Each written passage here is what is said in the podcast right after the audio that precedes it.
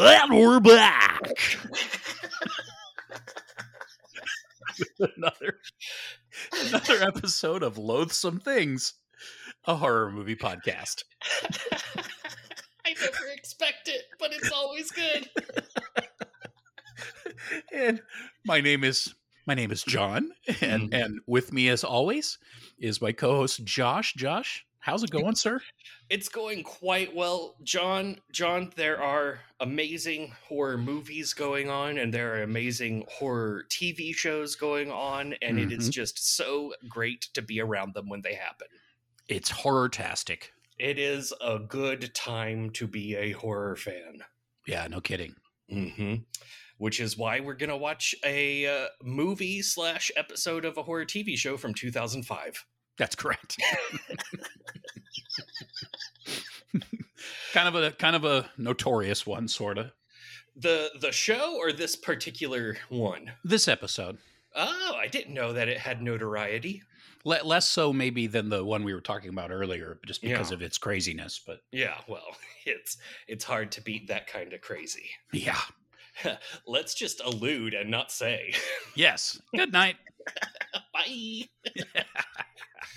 um, today, John, what are what what what what are we watching today? Today we are we are watching, uh, as you had mentioned, from two thousand five. Uh, yeah. There was a, a series of uh, short horror films, each done by some famous horror director. They're called the Masters of Horror. And we're doing uh, season one, episode eight, I believe it was. It's Cigarette Burns from the director John Carpenter. Dang, the director John Carpenter. T. Yes. Yeah, I went in this expecting something else entirely because I didn't remember um, what Cigarette Burns were. So I was like, oh, he's going to do like a weird torture movie? Oh, yes. Well, for yeah, for, for us old folk.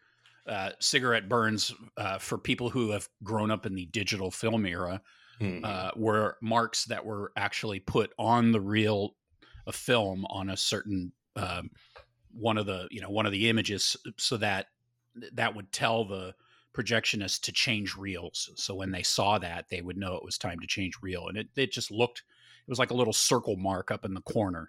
Yeah.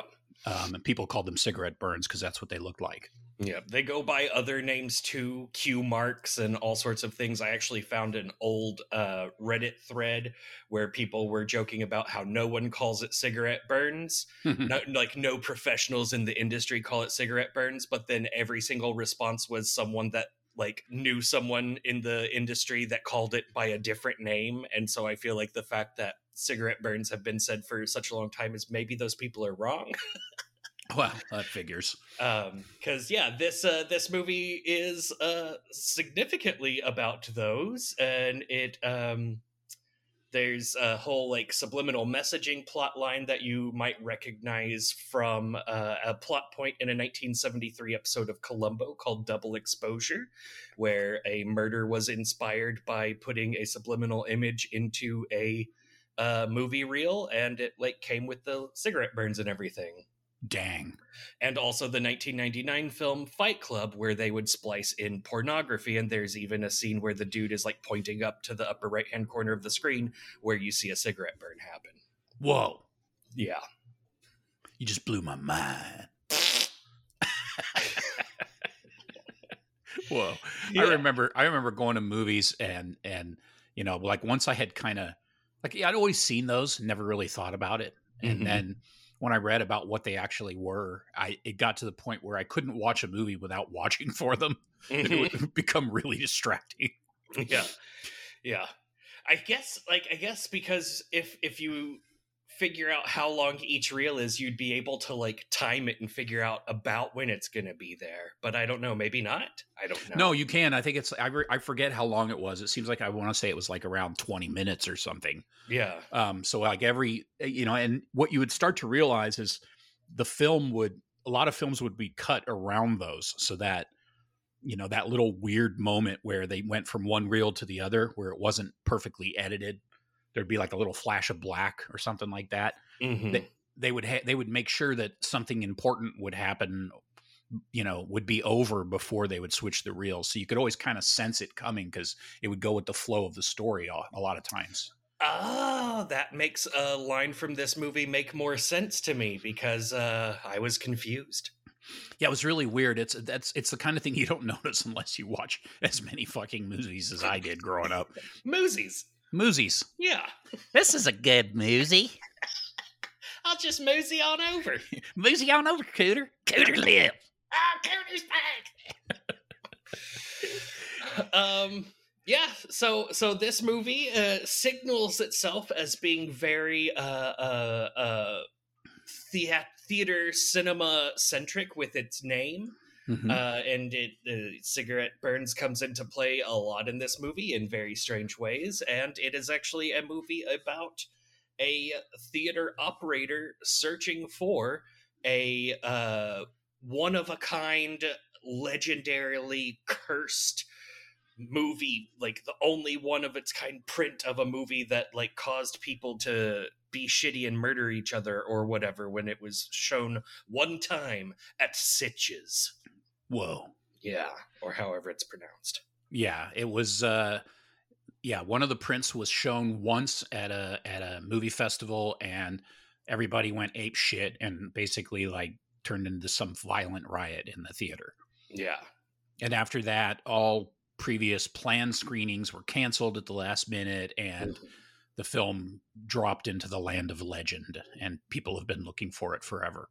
Yes, and the the government of Sitges land um, apparently confiscated the reels and burned them, not knowing that they were a work in progress and one of a kind.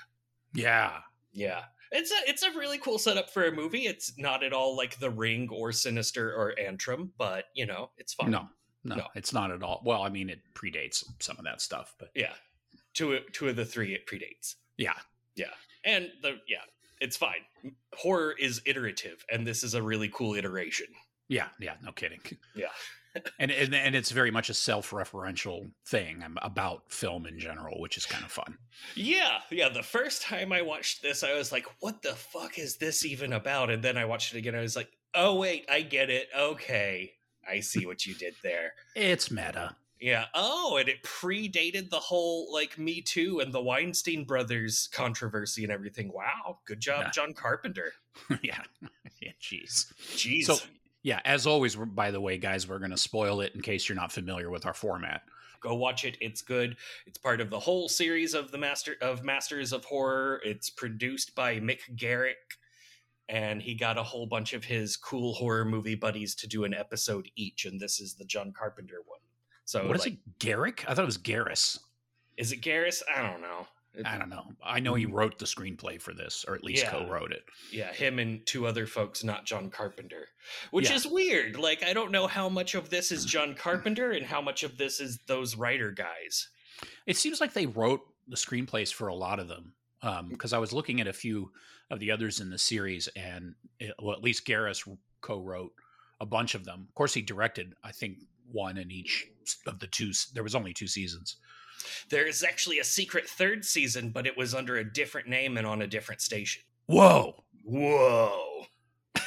Once again, you've blown my mind. Holy shit. Must have been really bad if it was a secret. It was like they... they or like evil. Maybe it was evil. Ooh, shit. I don't... I doubt it because these aired on Showtime and the secret third season aired on N B C. Oh. So... Wow. Probably a, less evil. What a what a bummer. It's like, okay, and they got it's all Saturday Night Live. Great. Okay. Ch- cheers and next up Masters of Horror. Great. Fantastic. Uh, let's see. Um, this movie stars Norman Reedus as Kirby. Mm-hmm. He is Norman Reedus, and you don't need need me to, you know, list what he's been in. No. No, it also stars Udo Kier as Bellinger. Oh, yes. Uh, yeah, Udo Kier has, at the time of recording, two hundred sixty-nine actor credits on his IMDb page. That's a lot. And his yeah. first short film, the first thing that he was in, was a short film called Road to Saint Tropez. he, in which he played, quote, boy in nineteen sixty-six. Saint-Tropez. Yeah.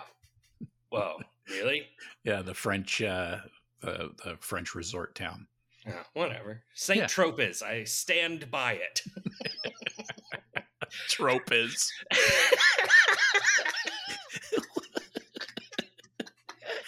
Wow. I, I pronounce things like a dad. That was, hey, y'all want to go to Saint Tropez? Now listen to me pronounce the names of famous athletes. Wow. Yeah. Uh, let's see. He has been in Charles Maton's Spermula, which we absolutely have to watch at some point because it wow. looks amazing. Whoa. He was in Dario Argento's Suspiria. Mm-hmm. He was in a film called Das Futterboot, wow.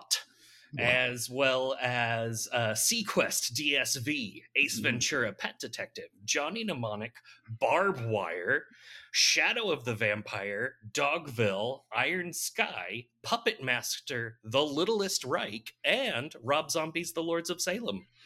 Yeah, yeah, that's true. He was also in the uh, Lars von Trier T V series, The Kingdom. Oh, and oh man, is he great in that. Wow, he's got some major Lars von Trier action, Dogville and The Kingdom. Yeah, yeah, yeah. He's he's insane. He's he's he's a lot of fun to watch on screen. Yeah, he's uh, he's kind of a um you you think he's other actors until you know his name and you're like, "Oh, it's this guy." Yeah, exactly. I mean, he's like you said, two hundred seventy-six credits. The odds are, if you like movies, you've seen this guy many times. Yeah, he's been in a lot of things for a long time. So that's over fifty-five years of acting. That's a long time to be an actor. Yeah, he's one hundred forty-three years old.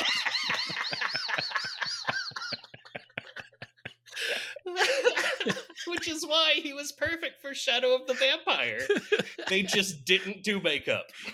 Fun fact. Uh, this movie also stars Gwyneth, well, not stars, uh, yeah. features in a scene Gwyneth Walsh, Walsh as Katja. Uh, you might know her better as Chief Examiner Nemira in an episode of Star Trek Voyager, or as Bator in Star Trek The Next Generation, Star Trek Deep Space Nine, and the movie Star Trek Generations. In this movie, she does not have butthead makeup on, so it's fine. Whoa. Yeah. And because this is technically an episode of a T V show and not actually just a movie, it is full of actors that are from T V shows. Uh, a lot of them were in one or another of the Stargate T V series and later would go on to appear in the C W's Arrowverse shows. Dang. So quality, the acting in this movie slash episode. Yeah, it's top notch. Oh, man. Norman Reedus at his utmost. God. What a dreamboat, though, huh? Oh yeah, this is this is really good. Before he looked rugged and just looked kind of like a chubby little boy. Yeah, I know, he's got a little pudgy face. Yeah, and his hair. Yeah, the old Reedus hair. So go watch it. It's it's pretty good. It is. It's pretty good. It's it's high concept. yeah, yeah. You might have to watch it twice if you're like me. And the first time through, you're like, I'm confused. I don't get it. So uh, come back and we'll spoil the whole thing. Yep. And now where you've come back, welcome back. I'm glad that you went and watched that. John, spoil the whole thing. Oh, so many people dies. Yeah, a lot of people dies. A lot of people dies. There's some weird... Mm-hmm. German voiced, like hairless, muscular, leather dude murder. Mm-hmm. There's murders on screen, murders off screen, angel uh, woundings. Mm-hmm. Yeah. Um, uh, there's a, it's a, a lot of crazy shit going on for one hour. Yeah, yeah, it's it's uh, it's a lot of crazy shit for one hour, and also a strange amount of like elongated stretches of boring nothing happening for an hour, which is weird. Yeah, that, that somehow managed to pack all that in there. Yeah, I mean, it is literally a movie in which Norman Reedus's character has a series of meetings with different people at different times in different settings on different continents. It's basically the Ninth Gate cut in half. Yes. Yeah, it is not unlike that. I guess that makes Norman Reedus Johnny Depp cut in half. Yes, exactly. Yeah, the only difference is that it was not it was not made by a pedophile starring a wife beater. Whoa. And, I didn't mean to bring the mood down there. Damn, now I'm depressed. I don't know who directed it, but I trust that that is true. uh, Roman Polanski. Okay. No, and it's Johnny fine. Depp. It's fine. We were just taking photographs in that room. It's fine. Oh, yeah, yeah, exactly. That guy. Yeah. Yeah. What a great human being. Friend of Bob Clark. Yeah. Yeah. Don't hold that against Bob Clark, because he's yeah. awesome. Yes. Yeah. You're a great man, Bob Clark. Rest in power. Indeed. Uh, so this movie starts where uh, it kind of sounds like the Unsolved Mystery theme music, and it turns out that this is actually Cody Carpenter's premiere as a composer. Yeah, yeah, that's true. Yeah, it's very bing, bing, bing, bing, bing, bing, bing, bing, bing, bing, bing, bing, bing. And uh, the movie opens with uh, Norman Reedus's Kirby pulling up to a fancy house where Udo Kier's Mister Bellinger is waiting for him. Mister Bellend. Yeah. No. Uh, the house is full of electric candelabras that look real shitty, and also horror movie posters that look awesome. It's true. Yeah. Uh, in Bellinger's office, there's a big pair of angel wings mounted to the wall, uh, as is a movie poster for La Fin Absolue du Monde. Uh, Kirby decides to comment on the latter and not the former. Uh, we learned that this movie only played once at Sitges in nineteen seventy-one, when the audience erupted into violence. The only print was seized by the government and destroyed. Movie over. It's like those. It's like those summaries. Like, what if this had happened in Star Wars? Uh, Bellinger says that the film was not in fact destroyed, and that the angel wings behind him are a prop from the film. Quote, "I'm a bit obsessive about La Fin Absolue du Monde." Whoa. Yeah. They say the name of the movie a lot, and they all say it differently. Yes, they do, and none of them say it right. No. Which is why I won't try. Saint Tropez. Saint Tropez.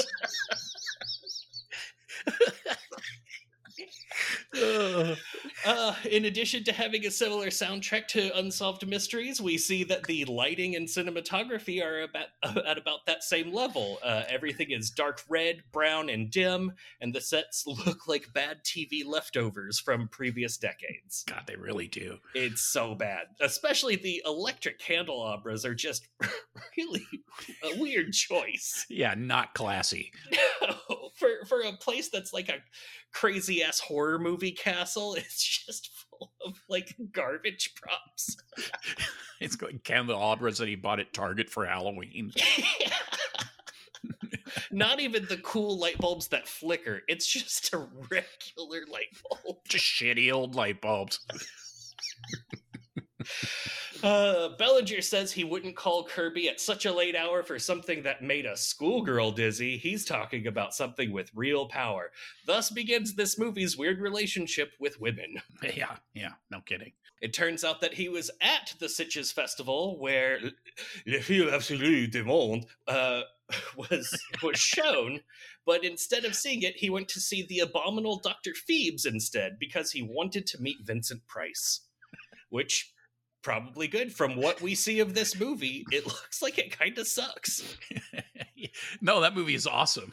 No, no, no, no. I mean, Le Film Absolu du Monde. Oh, you mean the yeah, that one. That one yeah. looks like it sucks. There's like a one of the shots that we get is like a skinny rock dude with no shirt and like a studded belt leaning backwards so you can see his cum gutters. that's that's the kind of movie La Fin Absolue du Monde is. Yeah, it does. It looks really, really fucking bad. Yeah. Looks like some terrible like art film project or something for high school. Yeah, which is sad because this movie spends so much time talking about that movie, and then like the parts from it look real bad. Yeah, it's true. They could have. I don't know. It's fine. A screening was also announced in nineteen eighty-three, but was then canceled when the building burned to the ground. Hmm. Right, right. He gives Kirby all of his research, which is just a thin manila envelope full of some shit that we never see. And uh, he tells him to go find it. I'll pay you. It's a uh, quote. It's out there. My sources are unimpeachable. Uh, and then Bellinger takes him to his creepy conservatory, where a weird, tall, pale monster guy with a pair of wing wounds sticking out of his back is chained to a slowly spinning platform. Yeah, what the fuck? He's like on a lazy Susan. Yeah, yeah, it's like what you would put a really nice car on at a car show, but he's got his angel on it. But this is like a living scrotum with like wispy hair on it. Yeah, yeah, it's like uh, what if, uh, what if, I don't know, the Elephant Man was good at standing. Yeah, that's pretty much it. Yeah. Uh, at this point, Bellinger throws an ice cube at him like an asshole, and it makes a horrible noise, and then starts talking to it like an asshole using a different voice, and it instructs it to tell Kirby what it knows. It says, "We are bound to the film negative like soul to flesh. We would know if it had been destroyed." So it's kind of like halfway between the Elephant Man and Gollum. What the fuck? Mm-hmm. Apparently angels are the ugliest fucking things that have ever existed. Oh man, just like a like a nine head, and God, it just will not stop being pale. So, Jesus Christ, if you die and go to heaven, you have to hang out with these fucking things. Yeah, yeah. He he's gonna he's gonna go meet up with Elephant Man and Powder Guy. Hey guys, what's going on? Wanna watch a movie? Sorry it took me so long. Someone cut my wings off.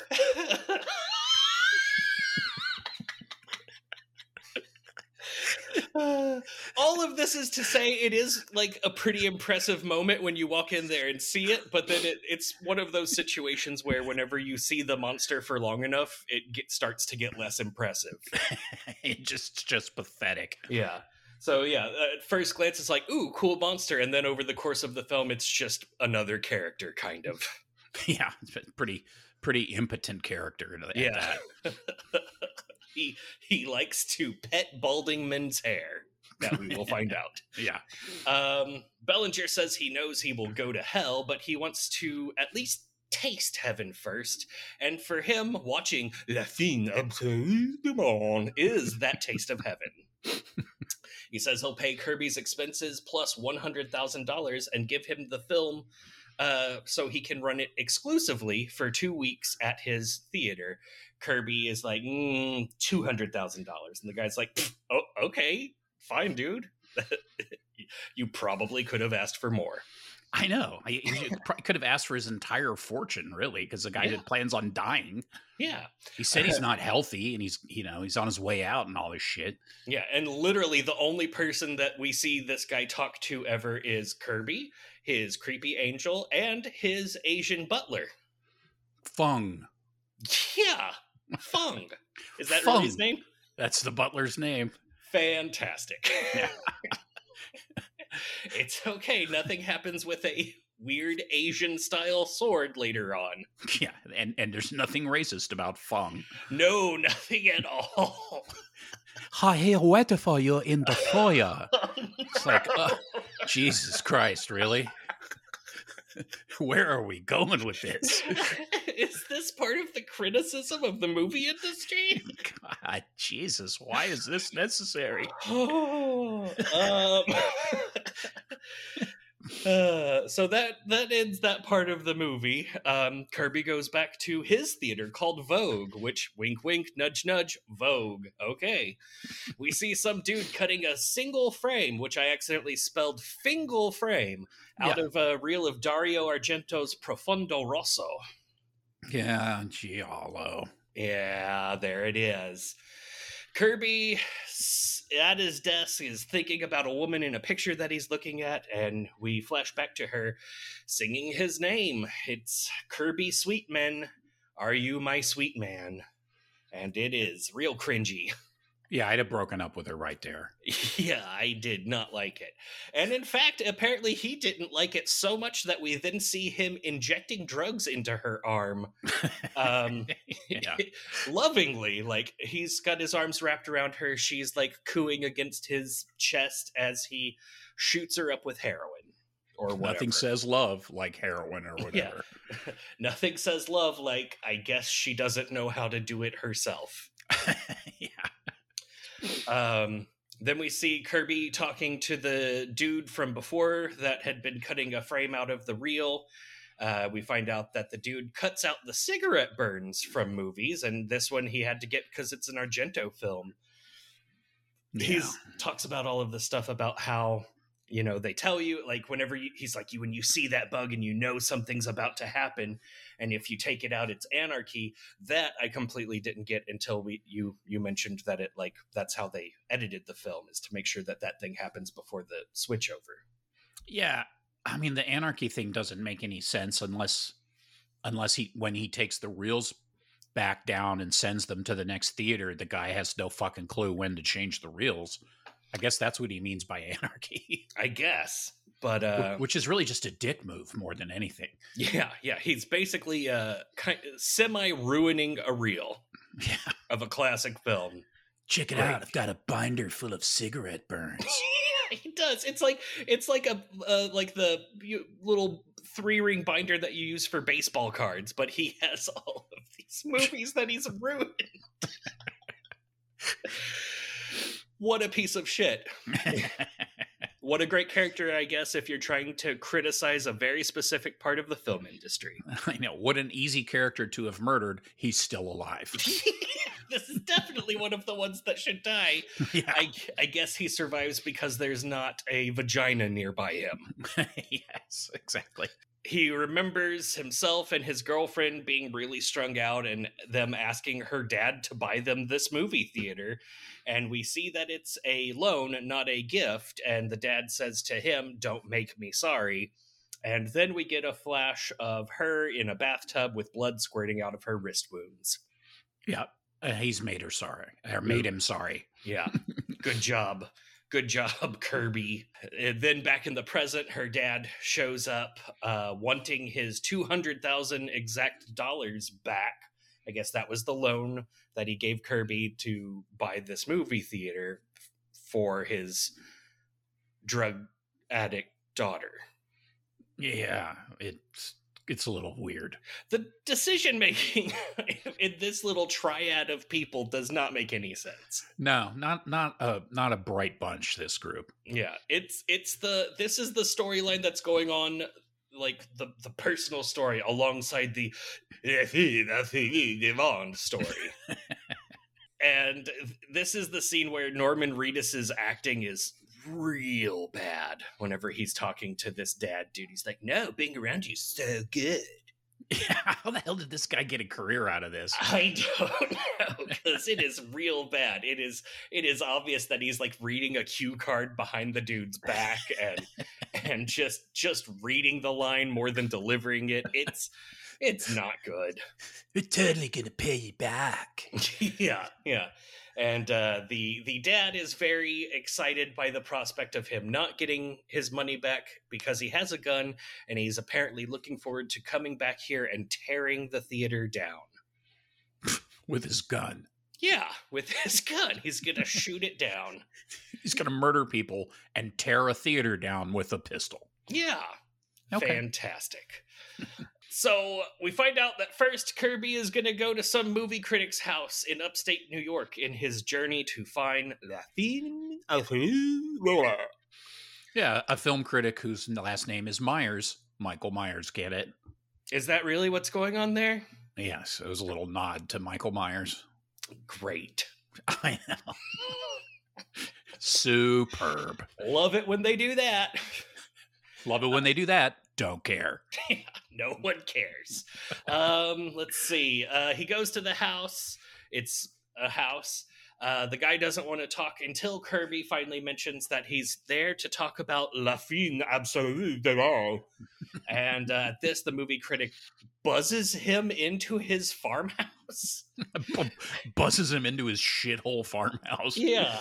Uh, inside, we see that he's some sort of like crazy hoarder. And he has stacks and stacks of thousands of pages of like regular printer paper, not newspapers, but regular printer paper bound in a variety of ways. Also with just loose sheets all over the place.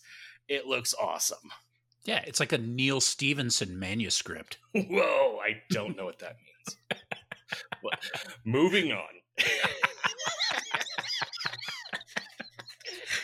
I'm just going to leave that right there. Yeah, that's that's for the special fans. Yeah. Uh, and the reason that he buzzed him in is that he's too busy typing to stop typing. He's just will not stop typing. Um, he goes, he has a whole long speech, and this is going to be one of the very many speeches in this movie. It is so speechy. Oh, he says, quote, "We trust filmmakers. We sit in the dark, daring them to affect us, secure in the knowledge that they won't go too far."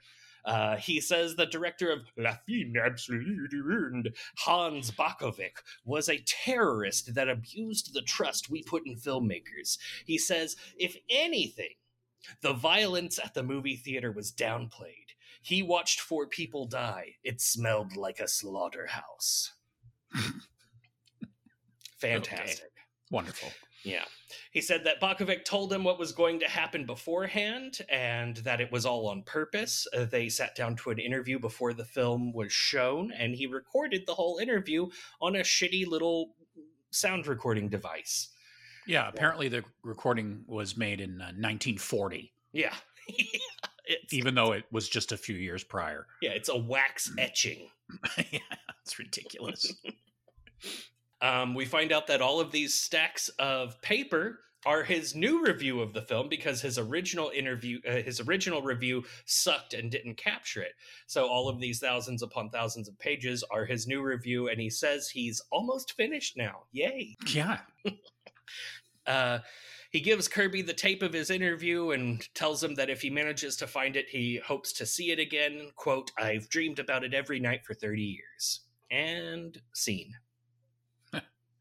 Yeah, that was that was quality. Yeah, just just the first of many interview slash meetings that really feel like they don't do very much. All of this was just to build up more of the uh, the uh, mythological hype of the movie, and also now Kirby has the tape of the interview, which doesn't really matter.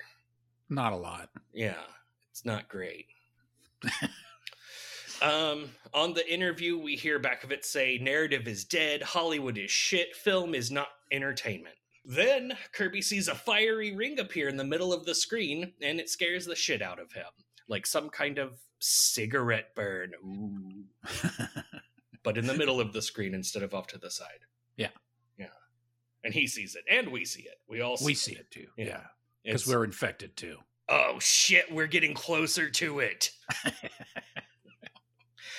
Um, he sees the shadow of a woman in the bathroom and hears them get into a bathtub, uh, opens the door and sees his blood-squirting girlfriend dead, and then her face appears in a cigarette burn in the middle of the screen, and she's screaming. Yeah, it's really scary. Ooh. He then gets a wake-up call, "Bonjour, bonjour, monsieur sweet man." And it's uh, apparently he's in France now. Maybe that was a little thing at the bottom that I missed. I don't know, but he's in France now. No, there's a stock. There's a uh, oh, is that is that right before they show the stock shot of Paris? Yeah, I think so. Okay, yeah, yeah. Yeah. It's like, and we are in Paris. Don't ignore the fact it is so grainy. And oh. Clearly, we got it off the internet or something. Yes, baguette.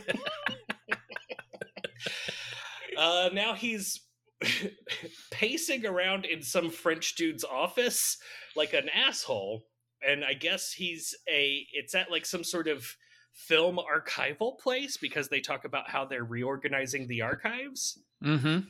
Is it Sitges? Is this like the office of Sitges? Sure. Okay. Cool. I don't know. Yeah. I don't think so. It looked like it was like the National French Film Archive or some bullshit. Yeah, it's it's strange. And it, yeah. Anyway, mm-hmm. the guy's name is Henri, and uh, he tells him that he's looking for La Fin Absolue du Monde. And uh, the guy called Henri calls Kirby a foof.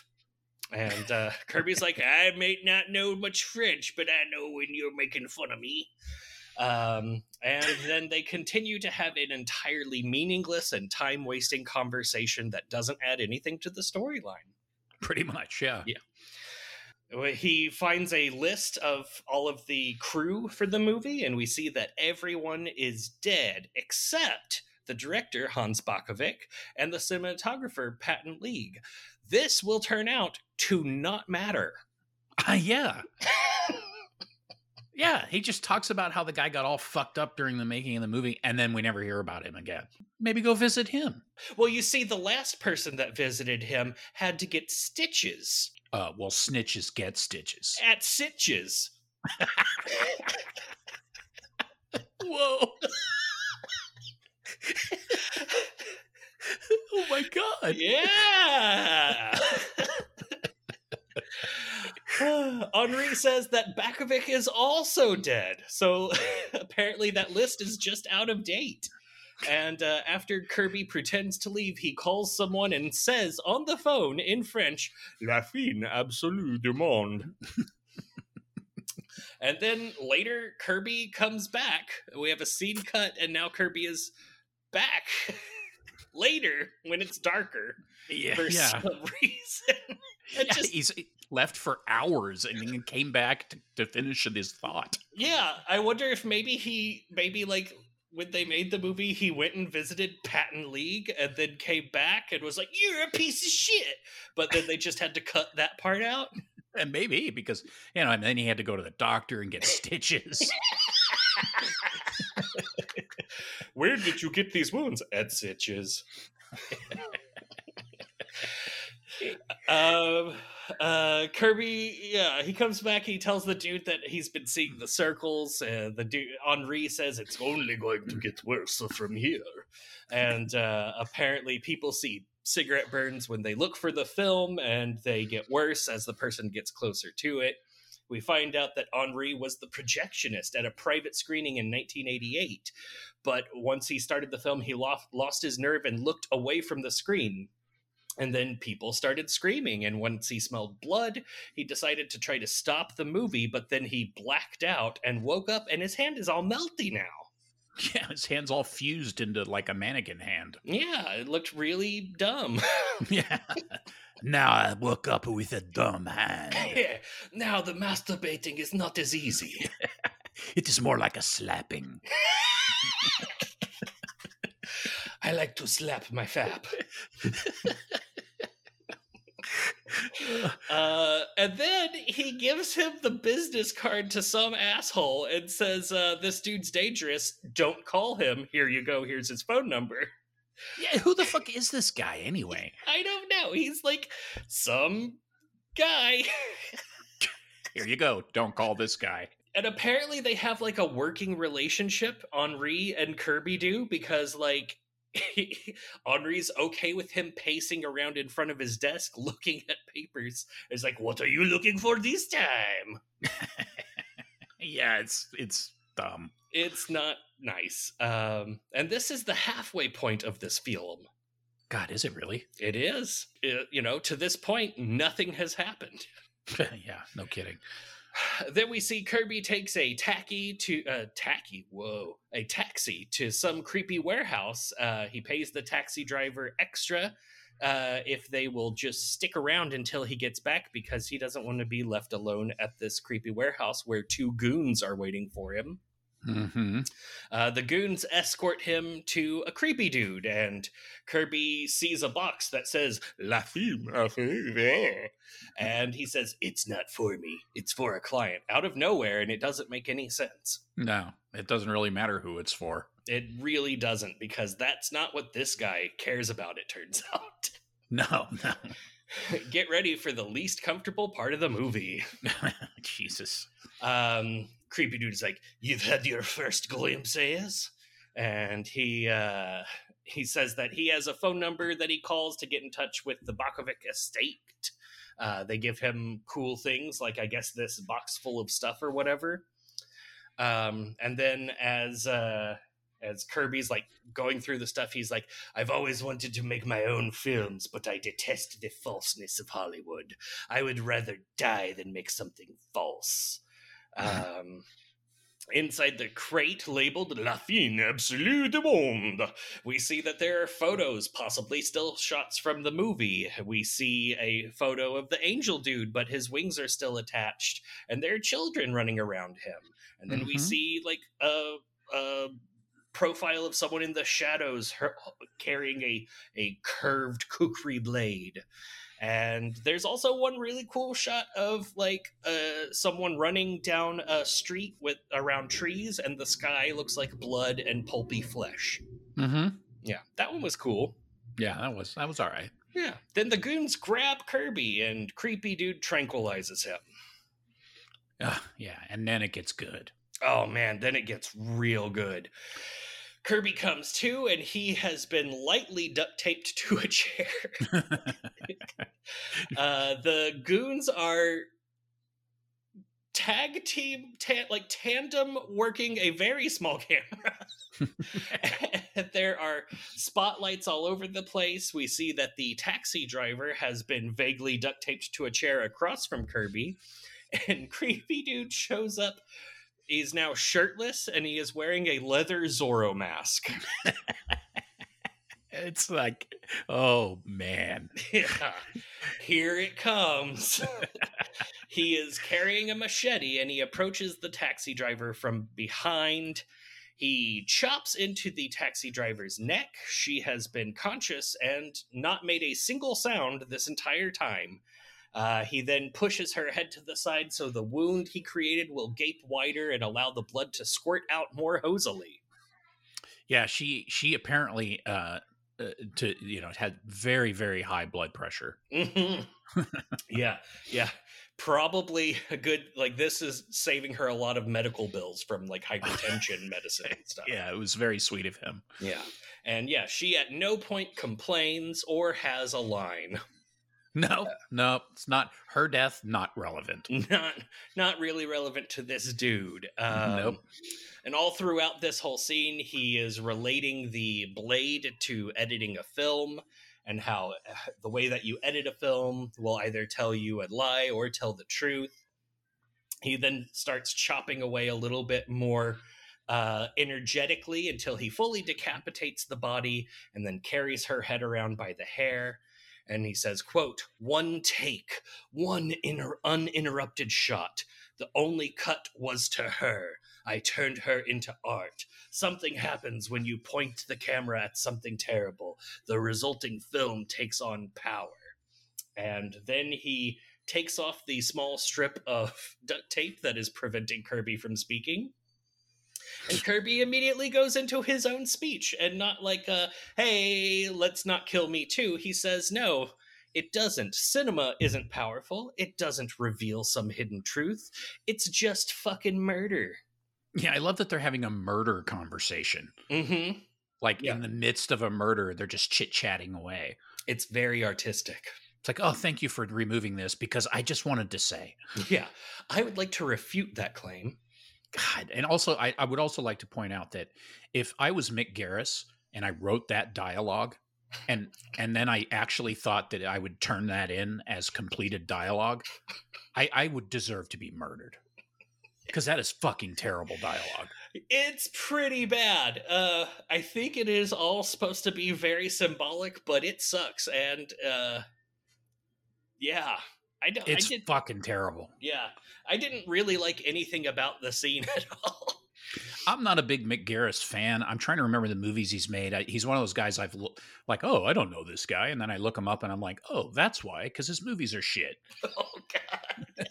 Shots fired. Yeah, I mostly know him from like documentaries about horror movies and like not watching his horror movies. I don't yeah. even know what he does uh, except this. Well, we're going to find out. Yeah. Creepy dude then climbs into Kirby's lap and starts mm-hmm. grinding and humping away while talking. And we see that he has this tattoo that runs from one wrist across his back to the other wrist. And it's just a, a, a length of film with the mm-hmm. little like scene lines and everything. And um, uh, he says that Bakovic was an excellent editor and that the movie worked subliminally, but the power was from spilled blood. He says, quote, "What if you got hold of an angel and sacrificed it on camera?" And then Kirby starts seeing cigarette burns while the creepy dude keeps talking about nonsense. And then a big cigarette burn flashes across the screen, and suddenly Kirby isn't tied up. He's got the machete now, and the goons are dead, and the camera and lighting is all trashed, and the lady's body is gone, and creepy dude's neck is cut open. And so Kirby reaches down and grabs him by the neck wound and starts punching him in the face. "Tell me where the film is." And the dude just says, "Katja," before he dies. Yeah, yeah, sure did. Sure did. Yeah, him grabbing him by the neck wound could have looked cool, but we didn't see the neck wound until afterwards, and it's just a really bad piece of makeup. Yeah, that was it was uh, a, a lost opportunity. Yeah, the uh, the implication is is that he like reaches his hand into the neck wo- wound and grabs him by the inside of his neck guts, but uh, we don't really get to see that. Which, you know, T V budget. Yeah. They, sure. they they blew it all on chopping that nice lady's head off. They really did. It was a pretty decent effect there. It was. It's also very, very uncomfortable to watch. It is. It's extremely misogynistic. This whole film is. Yeah, and I I do think it's the point. Like, I don't think that the the film. I don't know. We'll get to it. Um. By the way, if, like, if I could just have a quick aside here. Yes. Are you going to um, talk about Mick Garris? Whatever. Yeah, I'm going to talk about Mick Garris. Mick Garris made Sleepwalkers, Uh-oh. Critters two. Uh, a, you know, he had a huge, a big involvement with the Masters of Horror stuff, wrote most of the scripts and directed a couple of the films. Um, probably his best work. Uh, he did Riding the Bullet, oh. Psycho four. Okay. Uh, four. He, yeah, he made a, he made, he basically just made a bunch of shit. And then the, I'm saving the best to last. He, he made... Uh, the the version of The Shining, the T V made for T V one in ninety-seven, oh. that is is right up there with my top five worst things I've ever seen in my life. But that one's supposed to be uh, uh, more faithful to the book, John. Yeah, it, it is extremely faithful to the book, the book which is fucking boring, and and that T V series sucks balls. It's like. The one thing that isn't faithful to the book, there there there aren't neon-colored lights everywhere in the book. For some reason, he thought it would be cool to light everything in, like, purple and green neon. And then have that fucking dickhead from Wings on the show. Who is, is, like, supposed to be scary. Uh, it's it's the preferred version of Stephen King fans, John. Well, you have to look at it like this. Stephen King is clearly in love with himself. Oh, yeah. And so when when he saw, uh, you know, he saw Kubrick's version of The Shining, you know, his reaction was, this isn't anything like this amazing masterpiece that I wrote. Yeah. Why wouldn't why wouldn't he want to, you know, make it more like this f- amazing book that I wrote? And the reason is because that book's a piece of shit. It has a great idea, but it's fucking terrible. I, that's one of the that's one of the few books I couldn't finish. Mm-hmm. Like I, I wanted to, and I just couldn't. There's other books that I'm just like I start them, and I'm like, "Fuck, this book's terrible," and I don't go any further. But I read like three quarters of this fucking thing. It had like I think it's forty thousand pages, and uh, and I got to about two thirds, three quarters of the way in, and just said, "You know what? I don't fucking care anymore," and I stopped reading it. That is, oh man, we're gonna alienate ourselves to Stephen King horror fans. Uh, that is how I do with any time I've ever picked up a Stephen King book. The only Stephen King book I've read that I really liked, oh, actually I read Misery when because I was on vacation somewhere, and they they had a like a shelf of books in that it was a cabin in the woods, mm-hmm. and nice. they had a they had a shelf of books, and it was like a bunch of romance novels and shit. And the only book that was interesting to me was Misery, and I read it, and it was actually fun. Oh. Um, I uh, you know I it, you have to kind of look at the environment I was in. I it was kind of like a uh, trapped, you know, like I, it was the only book I had to read, but, uh, but it was pretty good. Um, I tried to read The Stand, no dice. Uh, yeah. Carrie was okay, blah, blah, blah. And uh, the only book I liked that, that really liked that he wrote was On Writing, the one about writing. Oh, yeah, the one where he talks about uh, having to push a lot. Yeah, he talks about the process of writing and, and the mechanics and, you know, his career, how he got started and stuff. It's actually really interesting. It's a good book. Yeah, you you know what'll really ruin that book for you, John? What's that? Listen to the audiobook version that he reads. Oh, God. Now, let me tell I want to tell you the story now about when I wrote Carrie. Because he thinks that line about having to push is hilarious. Yeah. Stephen King's a jackweed. Yeah. He, he he seems like a cool enough dude on Twitter. It's just, yeah, that is actually, the On Writing is the only one of his books that I've read all the way through. I, do, I do. I'm, I'm being a jackass. I mean, I do like Stephen King. I think that he's got, you know, I mean, the fact that he's able to write so much, I think, is really cool. That oh yeah, that, it's amazing that anybody's able to come up with stuff. And the fact that his books, you know, some of his books are, granted, you know, a lot of people find them convoluted. Probably I would too, because I don't even want to read them. They sound so convoluted. But mm-hmm. putting that much shit in a book's pretty interesting, I guess, for a lot of people. It's pretty creative, and he has come up with some great ideas. Um, You know, and so he's he's come up with some great stories, uh, but man, oh, Jerusalem's Lot is a great book, actually. Salem's Lot is Jer- is it Jerusalem's Lot? Is that the name of the book? Jerusalem's Lot is kind of like a prequel about oh about like uh, they, they they just made a T V movie adaptation of it for one of the cable channels, oh, um, cool. starring uh, what's his nuts, that actor with the big nose. Okay.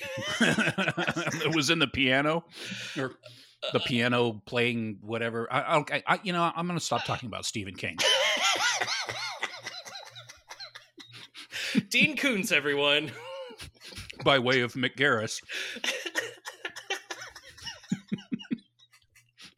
By the way, Mick, and one last thing about Mick Garris. Do it. Cut your fucking hair, bro. You dirty hippie, get a job. As long as I'm acting like alienating ninety percent of the two people that listen to our show. Yeah. Kenny G's horrible brother, Mick Garris. Yeah, Mick Garris. Go yeah. fuck yourself. Mick Garrick.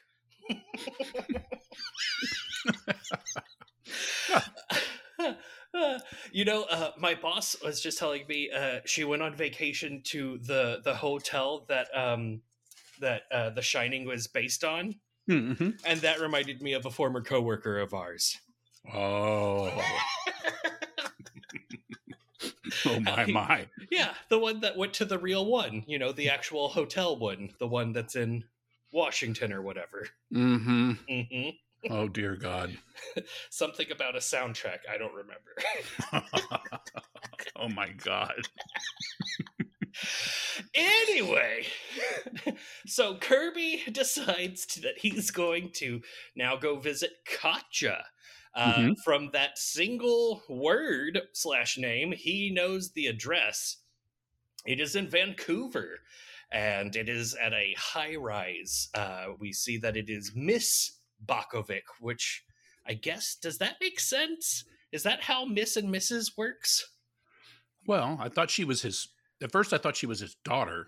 Nay. Then I realized she was probably his wife, right? Yay. Yeah, I don't know why she would be Miss, because yeah. he died, so she's Miss. No, she would still remain Missus, wouldn't she? If she, I feel like if she kept the last, I don't know. I yeah, do that doesn't know. make any sense. Yeah, yeah. It's, yeah. But I don't know how it works. I only recently found out that, like, that like part of the weird marriage thing is that sometimes women give up their middle name and their middle name becomes their maiden name. Really? Yeah. What is that about? I don't know. I don't understand our own society. People are weird. Yes.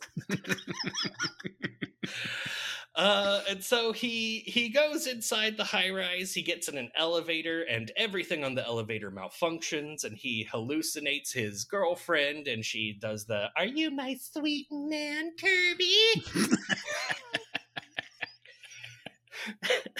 And then he says the only sensible thing that one can say in that situation. He says, "You're not real." Well played. It, yeah, good job. The one good line in this whole movie. Um, he gets off the elevator and into uh, Kutcha's super fancy apartment, which she calls a house. Um, and uh, she congratulates him because apparently he's the first one to make it this far. And she even like is like, "Did you see something you didn't like on the elevator? Well, you're a brave man." Uh, we find out that the Bakovics moved to Vancouver because Hans thought it would be cheaper to make movies there. I guess that is like a wink at something about the film industry. Yeah, I mean, that, that yeah. And it was, of course, that episode was shot in Vancouver. Ah, well, hey, that's good, because normally for that very reason. Yeah, normally what happens is they shoot it in Vancouver and then say it's somewhere else. Yeah, exactly. Fun fact, that was actually shot in Vancouver. yeah, yeah, yeah, that theater was actually in Vancouver too, apparently. Ah, the the Vogue. Yeah, the Vogue. Yeah, very nice. Uh, she says that the stories, all the stories about the film are true, each and every one. Quote, "La Fin Absolue du Monde" is no ordinary film. Yeah, like, oh, really? We didn't know that. Yeah, we hadn't gotten it at this point. And, uh... And then Kirby says, quote, "I don't want to see an ordinary film. I want to see something extraordinary." Okay. What a jerkweed. Yeah. She says that Han said the, she asked about who produced the film. He said the producers of the film produced many other things, such as chaos, sorrow, suffering, and famine. Kirby says, "What does that mean? The devil?" She says that he would tell her, "Evil is evil. What does a name really matter?" Okay. Yeah, thanks. All right. I'll take that as you don't know the answer. All right, so producers. Okay, we got them too. Check. Uh, editors, terrible people. Check. Producers, yep. Oh, theater operators. Okay. uh, yeah. Let's see. Uh... We find out that in the last year of his life, Han spent all of his time watching the movie, and it was too effective, and it got inside of him. And then he, one night, decided to kill himself and her, uh, but only managed to kill himself and maim her. We see what I guess is supposed to be a scar on her neck. Mm-hmm. Yeah. Yeah. So that makes Katja the only female character in this movie to not be maimed on screen, but rather just be maimed off screen. Yeah, we're watching this movie mature right before our very eyes. It's growing up so fast. uh, she says that she hates the film and understands its power. She wishes it had never been made and asks, quote, "Do you know what it's like to want to do penance for something, but knowing it's too late?" Flash to him finding his girlfriend dead in a tub full of blood. And then she gives him the reels for the movie. Yeah. Great. Yeah, that was a tough little trial by fire there. Yeah, he explains that he's been seeing the Cigarette Burns, and she was like, "You're marked, and uh, that's how uh, important the movie is." And she lets him take the films away, and she says it's already too late. It's right. already too late. And he says, "I'm Audi five thousand. Yeah. Peace. Oh. What a weird interaction. She was much better as a Klingon. Um, Butt-faced Klingon. Yep. Like someone sat on their forehead. Uh, he leaves and he brings the film to Bellinger, who gets real, like, heavy breathing and touchy with the reels. Um, Kirby drives away while Bellinger is putting the reels into the projector and gets himself a front row seat in his private theater and pours himself a champagne. He's yeah. going to have himself a nice little viewing. Very mm-hmm. cool. Really feels like a sh- cigar should go here, but, you know, whatever. That's all right. Yeah. Cigar burns? No. No. Uh, he watches it, and we get flashes of the movie, and it's, you know, the super unimpressive thing that we've talked about. Mm-hmm. Yeah, it turns out it's a Nine Inch Nails video. Yes, it does. It looks exactly like that. Yeah, we see Anthony Kiedis's cum gutters and uh, and belt collection. Whoa. Yeah. Um. Uh, meanwhile, Kirby makes it back to the Vogue, and there are chains on the doors, and the girl's dad is watching him whine about it from his car, and Kirby gets a call from Bellinger and says he's coming right now. And we see him drive away. We see that he's being followed by Kirby's dad in a different car. He gets there, and Bellinger's butler is now shirtless and covered in dozens of cuts. Mm. And he's carrying a little shitty letter opener that's supposed to look like a cool Chinese sword, but does not. And it's speech time. yeah, yeah. Uh, uh, he says, I know what you want. You want to see the movie. I hope you get what you want. What you deserve. And then he stabs himself in the eye all the way down to the hilt, screaming. We watch him pull the letter opener out, and then he goes in for the other eye, and slowly his screaming turns into laughter while he digs it around in his eye socket. His eye socket, which is apparently goes all the way to the back of his skull. Yeah, it's a he's going for a deep brain flossing. It's pretty good. Look, it's actually a other than the shitty sword, it's pretty cool. True. Yeah, it's it's very gratifying whenever he pulls it out, and then he's like, and now for the other eye. And we're just halfway there. Not done yet, folks. uh, Kirby makes it into the theater as the credits are rolling. Whew, close.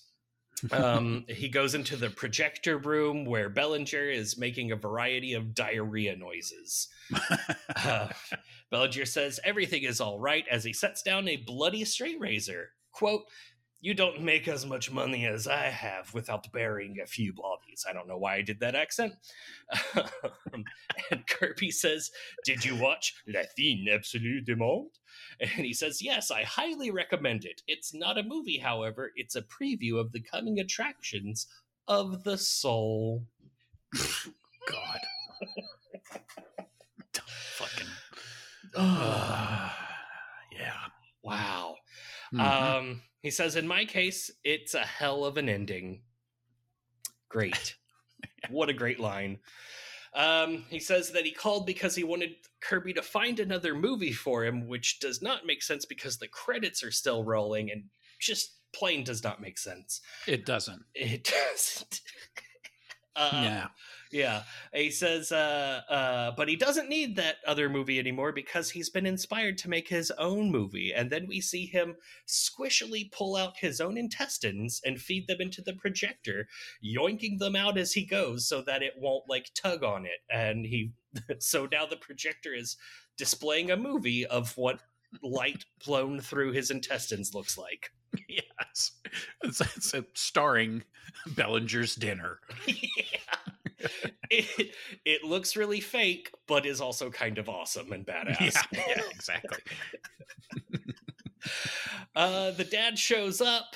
Uh, uh, and now he's got his gun out again, and he's mad about things. And uh, he says a bunch of stuff about how he's been like waiting outside of the theater in a car and how he never expected to get to that part in his life. Quote, I didn't want to throw my life away, but now who's going to notice if I, you know, kill you around all of this stuff? Yeah. Okay. Okay. Uh, Kirby sees a cigarette burn that eclipses the screen, and he comes to, uh, and time has elapsed, apparently. He's now sitting in the theater in one of the seats, and he's covered in blood while La Fin Absolue du Monde is playing. um, and there's, we get to see that bloody sky thing, which, you know, uh, isn't the worst, but otherwise this movie looks like the worst. The dad is also watching La Fin Absolue du Monde, and we see someone cutting off the angel's wings while a woman is covered in barbed wire in a cell. Great. Just an excuse to show more boobs. yeah. Yeah, this movie has a weird relationship with uh, female nudity, too.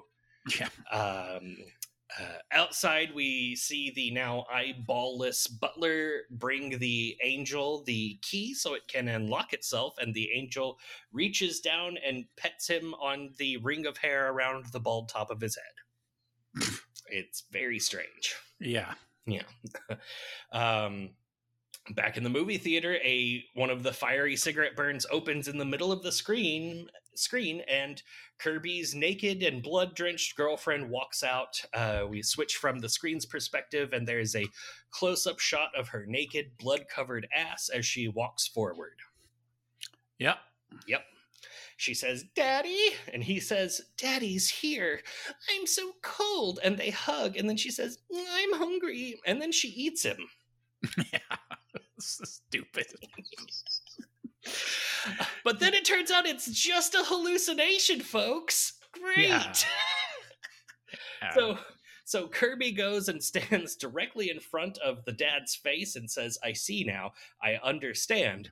If we both can't let her go, it's like we're killing her over and over again." And then he crushes the dad's skull into the floor.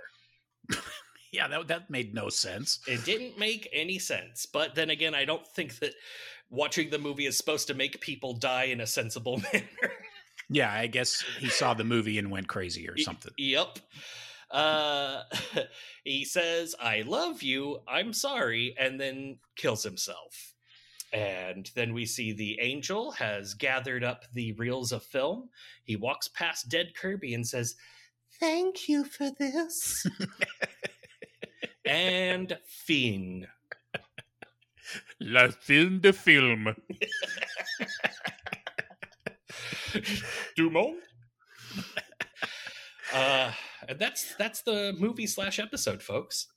Yeah, that's a that's a movie. Wow. Episode. Yeah. That's it's something. It is really something. Like I I don't know. I I guess I like the fact that it's like criticizing all of the different elements of the movie industry, but I maybe am just not like so far removed from being an industry insider that I don't get it. Yeah. And, and th- I mean that part, yeah, I agree with everything you're saying there. The, I think my problem is like the, well, I mean, there's a couple of them, but one of the no, biggest just problems, one. I know the, the visual style is terrible. It looks like shit. The lighting, and it just has that nineties look, even though it's mid two thousands. Yeah, yeah. It it looks like it looks like I don't know. Someone ran it through a ass. Yeah, and, and the screenplay is fucking terrible. I'm sorry. Yeah, yeah. I mean, it, I I think the idea of it is that this isn't supposed to be normal human interaction dialogue. That it's all supposed to be like heavily artistried, and I think part of that is that the movie is being critical of artistry in mm-hmm. some ways. I mean, it's a cool idea. Yeah. Um, it's just executed pretty badly. Yeah. I didn't like, uh, yeah. Yeah. Like the, the most daunting part of the movie is when he's, he's in that weird, like rough trade S and M Zorro scene. That was, yeah. that was much more daunting than whatever the fuck happened in the uh, theater at the end. Yeah. Well, yeah. Sort of. I mean, running your guts through a, a film, a, a movie projector is kind of kind of cool. Yeah, that that was the, see, that was badass. I liked that. It it looked like shit. You know, it was obvious that he was pulling guts out of a trash can that was wearing pants, but mm-hmm. it, it was it was still pretty cool. But the uh, the uh, the hack and the head off scene, while done very well, like really really good practical effects and everything, it also just like isn't the type of thing that I enjoy watching. No. And, and I didn't understand the point of it either, really. Yeah. I think, I mean, I kind of do. I think, I guess he's just, I don't know. I know I don't, I guess. I think he's being, I think that was him being critical of like torture porn. Yeah, I guess so. And, but then also he tied it in, or they, I guess this is not really John Carpenter's point as much as it is other people's, but it was like tying that in with like, editors thinking that they are like God. Yeah, it could be. I don't know. yeah, I don't know. Yeah, it's hard to see. Yeah, it's like how much of this was some sort of inside wink and nod at the industry. Yeah, um, which is something that no one else gives a shit about. Yeah, Yeah, I, I really don't know. Um, on on first viewing it, that that scene of them cutting the woman's head off made me so uncomfortable that um, I started doing like some research that doing this podcast has led me to. Like, I've I've struggled with like what is and is not okay to do artistically. Like, what what value does censor censorship serve? If mm-hmm. it does serve one, like where lines are, I don't know the answers, but this made me dig into it. And one of the things that I dug into was uh, Serbian film. Yeah. And um, I didn't know the plot of that movie or anything. And I read I read up on it. And um, one of the things that I read about was like the director. And they had like quotes of, from the director about what the movie was about and why the mm-hmm. movie was important. And mm-hmm. the types of things that he said were like almost exactly the things that this fucking machete Zorro says. And this movie predates that by several years. Wow. That's so crazy. Yeah. I was like, oh, wow. Okay. I guess that's pretty cool. Yeah. But, but yeah, so like, I mean, this movie's like, it's, it's criticizing, I guess it's definitely criticizing the industry, you know, like producers, editors, I guess theater operators, maybe even criticizing projectionists and archive people. Yeah, and uh, maybe it's just kind of a tongue-in-cheek, like taking the piss kind of thing. Oh, that would make more sense. You know, like it's kind of a piss take, but it's also a critique of the industry. Yeah, um, it's hard to say because I don't know. You know, I don't know where where Mick Garris's head is at, but uh, at the hair salon apparently. Oh, get zinged out! Hey yo. I do so much to it, but it just drops, you know? I mean, it was, you know, it's a cool idea. It's a, it's an idea that's been covered in several films, as you had mentioned, like Antrim. And what was the other one you had mentioned? Uh, uh, uh, Sinister and The hmm. Ring. Yeah. You know, and it, it, this idea of having, you know, you know, like this, this, this piece of cursed film or whatever. Mm-hmm. Um, you know, it's, it's an interesting idea, and uh, it's been kind of explored to varying degrees of quality. Mm-hmm. Yeah. And, and this is a really interesting take on it, you know, like the, it is. the, uh, the others, each, each one does its own thing. Um, and, and this one's thing is, is pretty neat. It's, um, just, it's just way more T V quality than the others. Yeah. It's got a lot, you know, it's got a lot of cool ideas. I mean, the idea of the angel, but you know, with, with an hour, you don't have time. Like, how did he capture it? You know, where, I mean, yeah. there's, there's a lot more to kind of get into there that they just don't have the time to cover. Yeah. Yeah. And I think that, I, I guess that's also like one of the things they're criticizing is like nutty, wealthy movie collector people. Yeah. How ruthless they are. Yeah. And like what, what, is sacrificed in the sake of creating movie art. I mean, that's one of the things, you know, that the angel is literally mutilated for the sake of art. And every single woman in this movie is either uh, uh, is, is abused, murdered, maimed, uh, or driven to suicide. And all of it is for the benefit of the male artists around them. That's true. So, because I, I, I was, I had been thinking that maybe all that, you know, I mean, as is often the case, all that violence towards women was just, it's just violence towards women. It's just like commonplace in, in, Amer- you know, American culture. But uh, no, I think you're right. I think there was probably more of a commentary on it. Possibly. I mean, it's it's really hard to say, especially with horror cinema. Like, it's really hard to tell the difference sometimes. yeah, yeah, that's true. It's like, well, no, you have to understand that when he cut her head off, I meant it in a good way. Yeah. The, like, oh, okay. Cool. We weren't objectifying her naked body because she was covered in blood, you see. Yeah, yeah, that's exactly. So, yeah, it's a, it's a, it's a questionable one. I mean, it's, it's mostly, most of the scenes are kind of enjoyable to watch. I enjoyed, I'm glad to have seen it. I, I enjoyed watching it. I enjoyed thinking about it. Um, It's really rough to do research on this because there's not a whole lot of information out there about it. No, there really isn't. Uh, surprisingly, it wasn't made that long ago. I mean, yeah. I mean, it was a while ago, but, you know, it, it two thousands anyway. Yeah, but it's kind of in that, like, movie-making dark ages where it's, uh, it, it's like, right before the, the uh, re- recession and, like, right at the beginnings of the internet where, like, a lot of stuff has been lost and it's yeah. still not old enough to really be considered, like, a classic, so people haven't done historical diving or anything. And the quality of horror films has taken a global revival since oh, since, yeah. since that time period. Yeah. I yeah, mean, it's really, horror is, is in a little golden age here, I think. Yeah, I, I agree. There's really great stuff coming out all the time.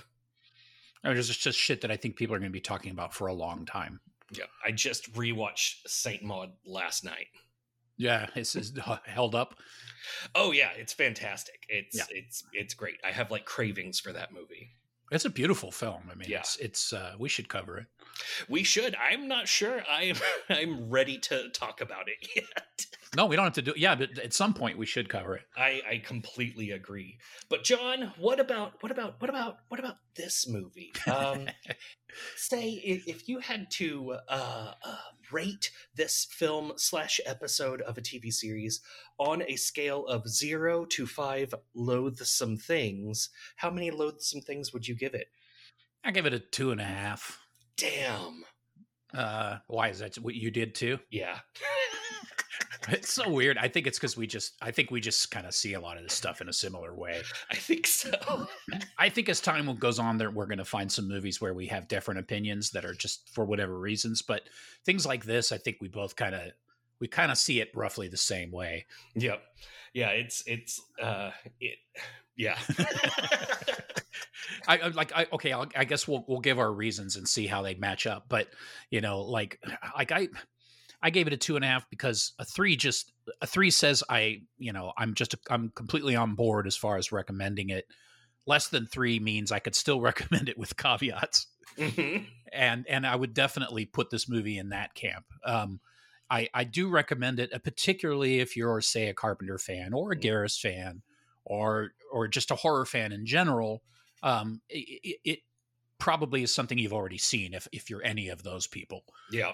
Um, but if not, you should definitely watch it. Uh, beyond that, if you're just a person that likes to watch entertaining shows and stuff, it's probably not going to be something you enjoy. Yeah, uh, it's it's it's a little too genre-y for the average person. It's really made for a horror fan almost exclusively. Yeah, I mean it's okay, but what do you what do you think? Uh, I mean, yeah, it's. Uh, I feel like it's it's a cool iteration on the idea of the cursed movie. Um, mm-hmm. I, I liked the, the presentation of, of that. I liked the, the basic ideas of it. I, um, I thought that when, when the movie was firing on all cylinders, it like hit really good notes, even with like, you know, there were some obvious budget constraints there, but that's okay. I don't hold budget against a movie. Right. Um, and, and so I thought it was, it was really good. It, it did a lot with the, with what it had, but it also feels like a, a forty minute episode that was stretched out to an hour. Yeah. And um, it was a little bit, I guess it's like, you know how whenever you like take your first two classes in a artistic topic in college and you feel like you know a whole lot about it and it's so good and you're like an expert on it. Mm-hmm. It feels like it's that kind of heady, like like someone that just finished film studies too and they're like, yeah. oh man, I'm gonna really nail it to the wall with this. and and then, you know, it's just of course like derivative and kind of cringy. It, it it falls somewhere in there. It's um it's definitely good. It's yeah, like you said, for Carpenter fans, but also really good if you're the type of person that enjoys uh, horror anthologies. Like this True. Is one of the like gold nuggets for horror anthology uh, people. If you're like researching things or just love love a good short horror thing. Um, It's it's just kind of all over the place. It's sometimes boring. I guess it's also good if you're a big Norman Reedus fan. You can see where, uh, yeah. Yeah, load up the spank bank, I guess. And, uh, Yep. It's uh it's you know it's yeah yeah I mean that the whole series is that way, obviously. It's, you know, each episode probably had a comparable budget, and uh they they're all going to have those similar production values, but you've got you know you've got good people in there. You've got well good uh talented people, uh because uh, John Landis is one of them. Oh. he's he's a bad person, so uh, oh. John Landis, you know, Mick Garris, Joe Dante, uh, of course, Carpenter, uh, Lucky Andy McKee. McKee. Yeah, yeah, Andy yeah. McKee, God damn it. Uh, yeah, anything. Andy McDowell. Yeah. Takeshi, Takeshi Miike, yeah. and uh, and and others. And by the way, the Takeshi Miike one is fucking phenomenal. It's so strange. Um, it's very Takeshi Miike in that it's very transgressive and strange, but also very unique. And only something that only he can pull off. Uh, he he he. This is that story is a good example of taking, you know, a limited budget and kind of having the freedom to just do something crazy, which, you know, isn't a problem for him, and just doing whatever the hell he wants with it, because it's just a it's just an episode in an anthology series. So why not? And that's what he does, and it's it, it's totally effective. Excellent. I don't think Showtime aired it because it was too intense. Oh, for real? Um, Yeah, I think so, but it's it's great. Oh, that sounds awesome.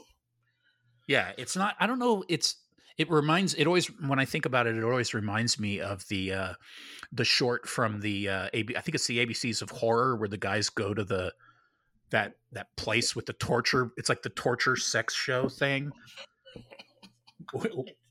Which is that? I think you think I think that's uh, Three Extremes, right?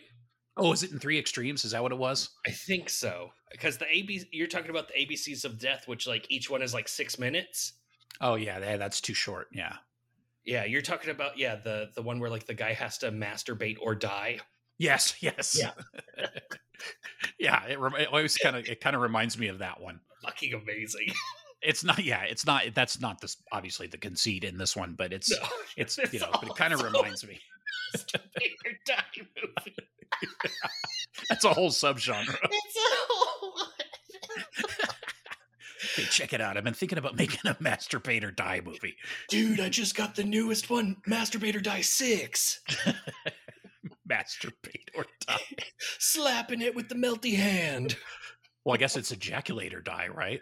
Ooh, that's true. Because masturbating is whatever, but yeah. It has to actually pay off or else you die.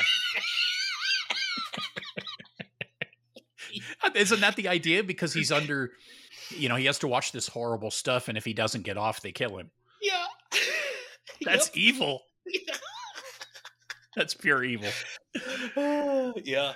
Yeah. Japan, folks. Yeah. Whee! I've recently been learning about Japan, and uh, or, or it's... um. It's a uh, pre-World War Two history, and oh god, land of the rising! Oh my god! Oh my god!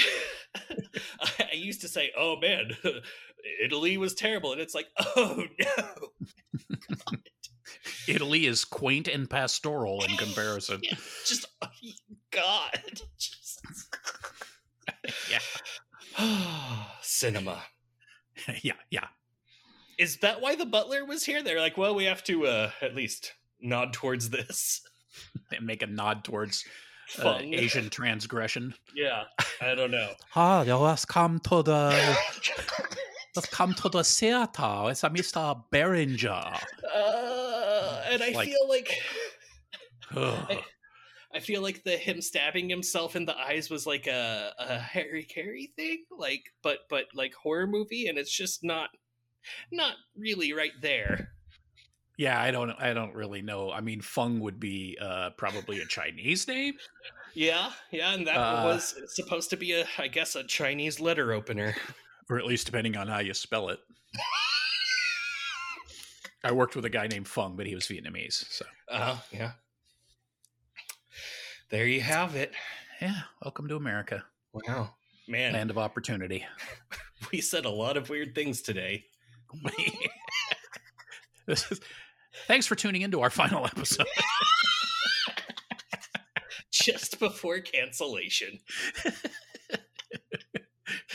it's okay. We're not going to lose our funding or anything. Yeah, our backers. Well, we might. We got the one backer. Yeah. No more Star Wars ads for us.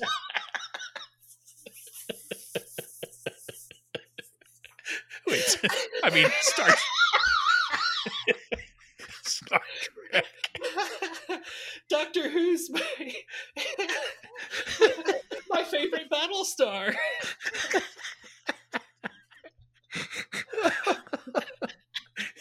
Oh my god. Uh, I like that this is the episode where we got as many things as possible wrong.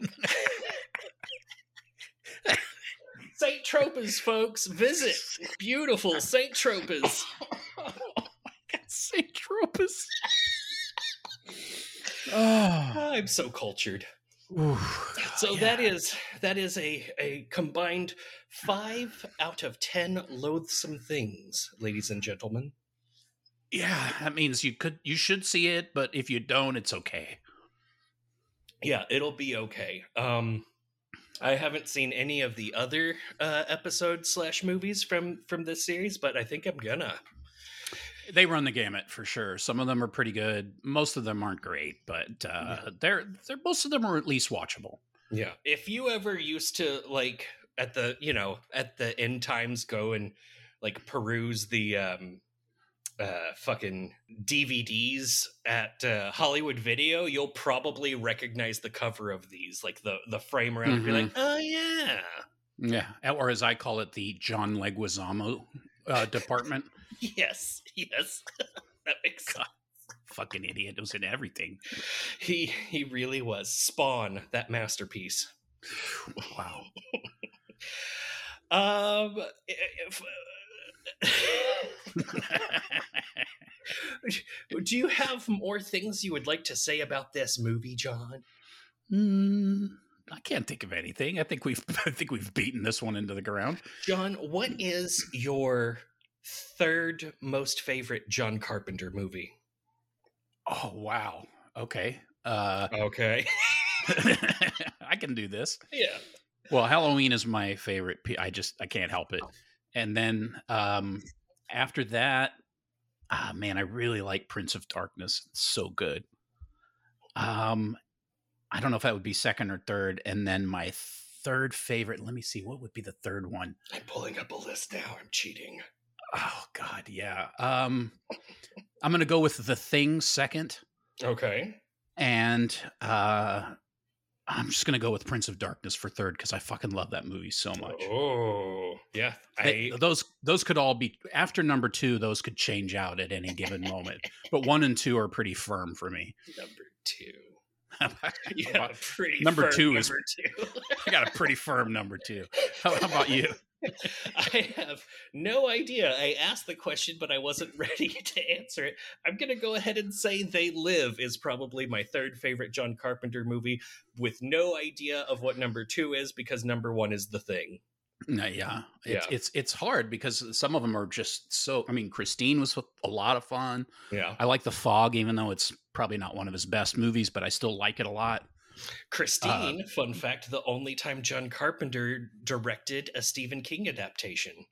Yeah, that's right. Yeah, I like that movie. I mean, it's you know, again, it's not my favorite, but I really enjoy it. Um, you know, his later stuff I don't like a lot. Uh, that one with Amber Heard. Uh, is fucking terrible, and then the Ghosts of Mars is like what?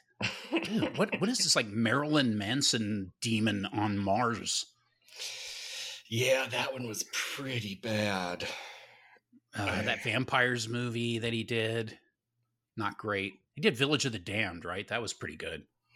I think so. God, it's hard. He's got a he's done a lot of movies. Jesus Christ. Village of the Damned was really good. His first movie's good too, Dark Star, the comedy. Yeah, I just recently watched that for the first time this year.